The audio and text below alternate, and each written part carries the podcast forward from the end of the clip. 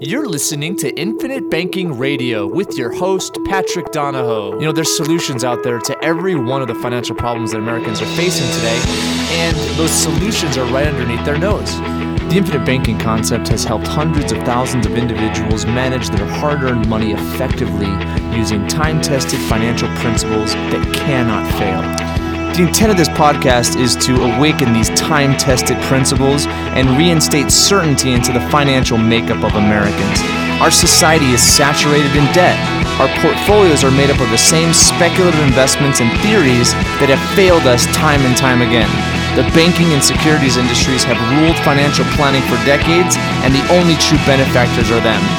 The infinite banking concept has proven to be the ideal solution. Good morning, good morning, good morning, everybody. This is Patrick Donohoe. Welcome to Infinite Banking Radio. All right, we got a we got a good show uh, to to bring to you today. I have a, I have a special guy in my office, Michael Bonny. He's been on uh, been on the show before. What's going on, Michael? Hey, life's good. Life's good. Awesome, awesome. Yeah, spring is in the air, right? Finally. Finally, for uh, for those of you who uh, who have started tried to download some of our previous podcasts, there has been some errors, um, and we apologize. There's only about uh, half a dozen or so shows that are showing up on iTunes right now. We'll get that problem corrected. So definitely check back in the next uh, next week or so, and uh, and hopefully that problem is uh, is solved. today we got some interesting th- stuff to talk about, but for for those of you who would like more information about our company and about our process, please visit our website www.paradigmlife.net or our new website which is www.bank Oh boy, beyourbank.com. we have a, we have a couple of uh, we have a couple page article on there that's that's pretty new. Talks about the uh, the differences between real estate investing and the infinite banking concept, and how the two together uh, can can definitely increase your wealth much more so than each uh, each other individually. So let's uh, let's kind of get into our topic today. Uh, Michael, you came to me and wanted to talk about uh, on the radio this this whole concept of debt, and I think debt is I think individuals see that there is a huge problem in our country today. Mm-hmm. Um, not necessarily with just individual debt, but with kind of the collective the collective debt. Right. Right. And so I want to get into that. I don't want to get into, you know, the different, maybe the different types of debt and how our country is in debt and why they're in debt and what type of country debt that we have. I, I, you know, we might talk a little bit about, about that, but I think what you wanted to talk about was individual personal, personal debt. Exactly. So let's kind of dive, let's kind of dive into that. So how, how would you, how would you define debt? I have my definition, but I want to I want to see you know what your what your definition is. Well, I'm focusing specifically on, on just consumer debt, consumer debt, credit card debt. Okay, so living beyond your means. Living to, beyond your means. Okay, so but just the just the concept of, of debt. Obviously, we have different types, but let's just let's just define debt in, in general. So debt is basically owing some somebody owing somebody else something. Okay. Right. So when we become indebted to somebody, like let's say you walk into a restaurant and you go and eat your food, right? I went I went out to dinner with my, my wife last night and we went in there and they gave us all this food without us having to pay. Right? But then at the end of the night, you know, when we're done, we have to we have to pay. So in essence, I kind of went into debt going into the, you know, going in there, right? Right. All right. So are we indebted to our, our parents? I guess in a degree we are. Mm-hmm. Are we indebted to people that help us out? Are we indebted to neighbors? Are we indebted to teachers? Are we? I, I, think that you know being indebted is basically, in essence, in theory, we owe we owe somebody else something, mm-hmm. right? So let's. I mean, and that's kind of the general general general speaking. So let's talk about consumer debt. When we use debt to consume, we're not really talking about debt per se. We're talking about the the credit conversation right? So credit is when we are deemed credit worthy by typically a third party like a bank or a credit card company, and they allow us to go into debt to them, which means we will use certain amounts of credit that is in essence their money, which sometimes is not even their their money, right? right? But we we go into debt, we start to owe them interest plus, plus a principal amount, and the whole idea of consumer debt is that it's used mostly to to consume. So why would somebody go into debt, right, as opposed to buy things cash? Well, I or use credit as opposed to buy things cash. Yeah, I think the biggest challenge is the bottom line is that people don't have the cash. They don't have the cash. Huge. That's huge, right? So I walk into Best Buy, and Best Buy is like, "Listen, we have this credit system." right? Or you walk into RC Willey, which is local, and they said, we have this credit system. So yeah, it's a five thousand dollar TV. I don't even know if they have five thousand dollar TVs. Oh, I'm sure they do. Yeah, but well, you know, five thousand dollar couch or whatever the case may be, and instead of having to pay, you know, five grand for it, right, right up front, Mm-hmm. I'm issued credit, and basically I'm gonna pay an interest rate associated with that credit, but I don't have to pay the five thousand dollars up front. Right. And here's the thing, and here, here's I think is the danger is that it's easy to think that you have self-discipline when you're at the counter with the credit card in your hand. Yeah. And you think, yeah, you know, if I break down the payments, I can I can afford to do this. Yeah. But when push comes to shove, and you actually are forced to set that money money aside on a monthly basis, the bottom line is that that's not going to happen. Yeah, and they typically have you know these zero percent interest terms, or they have you know six months same as cash, or no payments at all. I mean, they have the different different programs that that exist, but you know statistics show that half half of individuals, um, you know, will will only make the minimum payment. And it's no, I mean, it, it's no surprise that RC Willey, you know, they, there's always articles that come out that say that their their most profitable part of the business is their Yeah. is their credit or their financing, right? So how how how has it evolved over the over the years? Now you you kind of it's it's interesting how you came to work to work with us because you know you have you have two backgrounds. You have a you have a financial services background, which is you know in stocks and securities and mutual funds and so forth, with with one of the most reputable. Well, I mean, comparatively speaking, reputable companies in- right. in, the country. Uh, but you've also worked for a law firm, and in that law firm, it, it dealt mostly with, with credit disputes and so forth. Exactly. Right, so that's kind of interesting how those how those two combine. But gi- why don't you give us an idea of that experience and how you've seen people in in these problems, in these debtor credit problems? Sure, sure. And so the, the timeline was actually reversed. I was just out of college, and it was actually my first first job out of college, Mm. uh, working for a, a law firm dealing with credit repair. Yep. And under the Fair Credit Reporting Act, an individual or a consumer has the right to dispute an item on their credit report based upon three criteria: Okay. inaccurate, misleading, or unverifiable. Okay. So what happens is that the individual is exercising their right, hiring this law firm to basically write dispute letters to the three major credit bureaus, Mm-hmm. and it becomes a war of a war of attrition. Who's going to give up first? Okay. If you send enough letters to these credit bureaus demanding under the Fair Credit Reporting Act that they dispute that they verify these items and they can't do that, then by law the has to come off. You got it. Okay. And so that's that was the gist of, of what this law firm did. And so on a daily basis I was, you know, dealing with clients looking at credit reports and it, it really taught me it really opened my eyes here i was in a position in my life was you know how am i going to make it in the world and, and i saw very firsthand not only the amount of money that people make in this country but also the amount of money that people spend Yep. And the reason why, and, and again, this is it's the culprit, right? It's people people don't go out blatantly and get a paycheck for a thousand or and are able to spend you know fifteen hundred, right? It that's it's and that five hundred dollars extra doesn't necessarily come from savings, right? It comes from this whole principle that hey, I have access to credit and I'm basing my budget not on you know what things I'm buying, but I'm basing my budget off of monthly payments that I have to make wi- to to credit. Exactly, and that's part of the challenge is that it's it's a it's a system that's designed around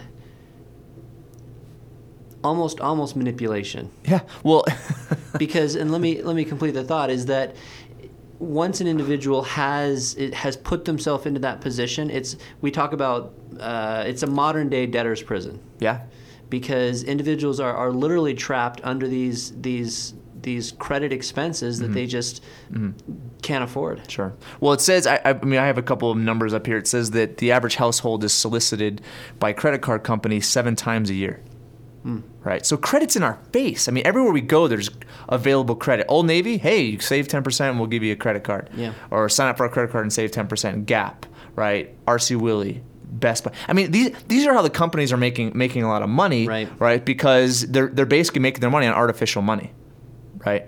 Um, so I mean, as far as debt is concerned, why why why does an individual utilize their savings, right? And the reason behind that is because the majority of American savings is not accessible, or at least at least it's not accessible without sig- significant costs, right? And those costs being surrender you know surrender penalties uh, and so forth. We're, we're referring we're referring to mostly you know IRAs or 401ks or Roth IRAs where you can't access the money. They're not meant; those vehicles are not meant to have you access the money, Yeah. which kind of you know for, gives you a forced discipline. Yeah.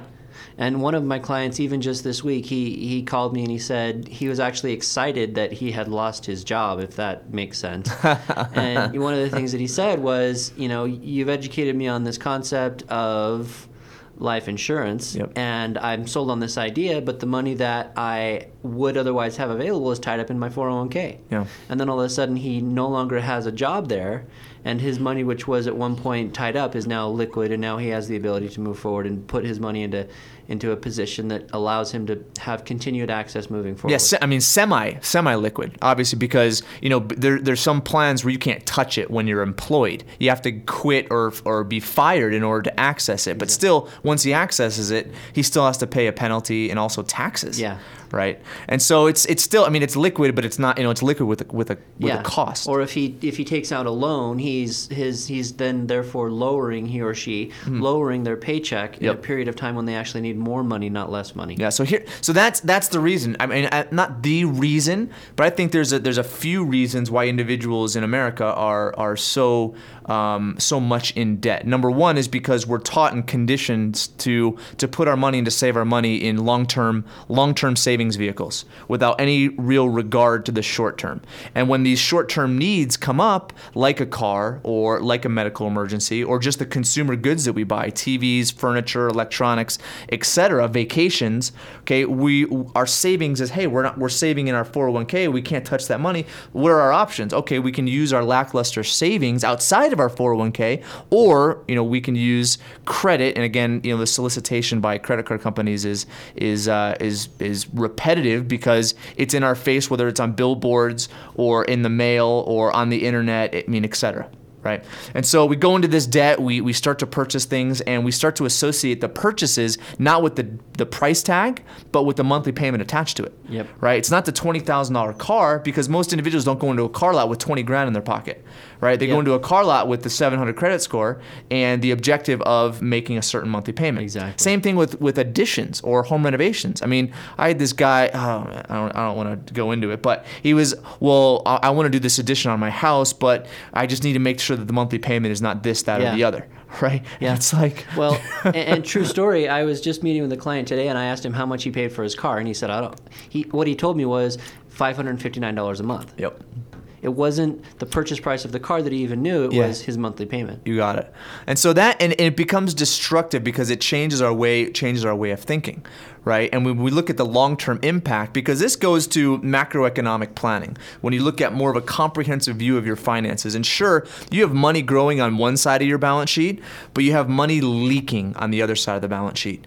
And most individuals from the analysis that I've done, even though they have, you know, an X amount of money in in the market in their 401k, in their IRAs, in their Roth IRAs, they have more money there than their credit card debt because of interest and opportunity cost and several other factors. They're going to be in a lost position 10 times out of 10. Mm-hmm. Right? And it's and it's sad because individuals are just not taught the pr- the proper analysis of their money because they think that okay, I have 100 grand in my 401k and I have $25,000 in debt. I'm still bl- I'm, I'm still in the black. Yeah. Right? I'm still positive, but if you look at the impact of that $25,000 over time with the interest costs and also the money they could have earned with that $25,000, it will far exceed any type of gain that they would have in their 401k. Or a home that's completely paid off. That's that too. That too. Um, so let's let's kind of go a little bit further further into the conversation since we're only a few few minutes in the into the into the podcast and the show. Um, there there was a for those of you who haven't seen IOUSA, please Google Google that or go onto YouTube and watch it. There's a 30 minute sec, 30 minute segment on that, and uh, the Peter J Peterson Foundation, who's the one that sponsored this with uh, the old comptroller of the currency, David Walker. They're actually coming out with a they came out. It's, it was on CNN uh, today right? So CNN is putting this kind of the second version on there, but IOUSA talks about the the national debt, right? And the national debt is is significant, and most people don't understand what the national debt is. Uh, there are several different types of national debt, right? There is a trade trade imbalance. Okay, uh, you have liability to Social Security. You have liability to Medicare. You have liability to prescription prescription drugs. Um, you have just the federal spending right? You have budget deficits. Um, you know the the list the list goes on on and on and on and on, and and it and it's sad because the money that the U.S. is bringing in is not really covering the amount of debt that it's accruing, and right. it's and it's unfortunate. And what that's going to point to is a lot of significant changes in the future. We've already seen it. Obviously, we have new um, new new taxes that are associated with unearned income because of uh, the health care that's passed. Um, you know, and, and now Medicare is going to be charged on unearned income as well. Uh, it's it's really it's really unfortunate, right? And I think that looking at the Bush tax cuts that are expiring this coming year and the potential, you know, top two marginal tax brackets that are going to go up, it seems like a little bit of a tax. But if you look at just the incremental the incremental impact, it's hundreds of percent and it's it's unfortunate. But that's the only way that we can. That's the only way that you get out of debt is yeah. by making more money. And in the government sense, making more money is collecting more money from us because the government doesn't produce anything, right? And it's and it's really unfortunate. So I want to bring up a thing and just and just think about this. This is you know it's it's something interesting, I guess, but it just shows you how out of whack our uh, our monetary system is. But look at look at your dollar bill right? Look at look at the one dollar. bill. I don't have any. I don't. I use my I use my debit card. I never use cash, right? But look at your look at your dollar dollar bill. What is what is the dollar bill? The dollar bill says Federal Reserve note. And what is a what is a note? A note is an IOU. A note is debt. You have a mortgage note. You have a car note. You have a credit card note. Our dollar bills, our currency, are is not money it's debt.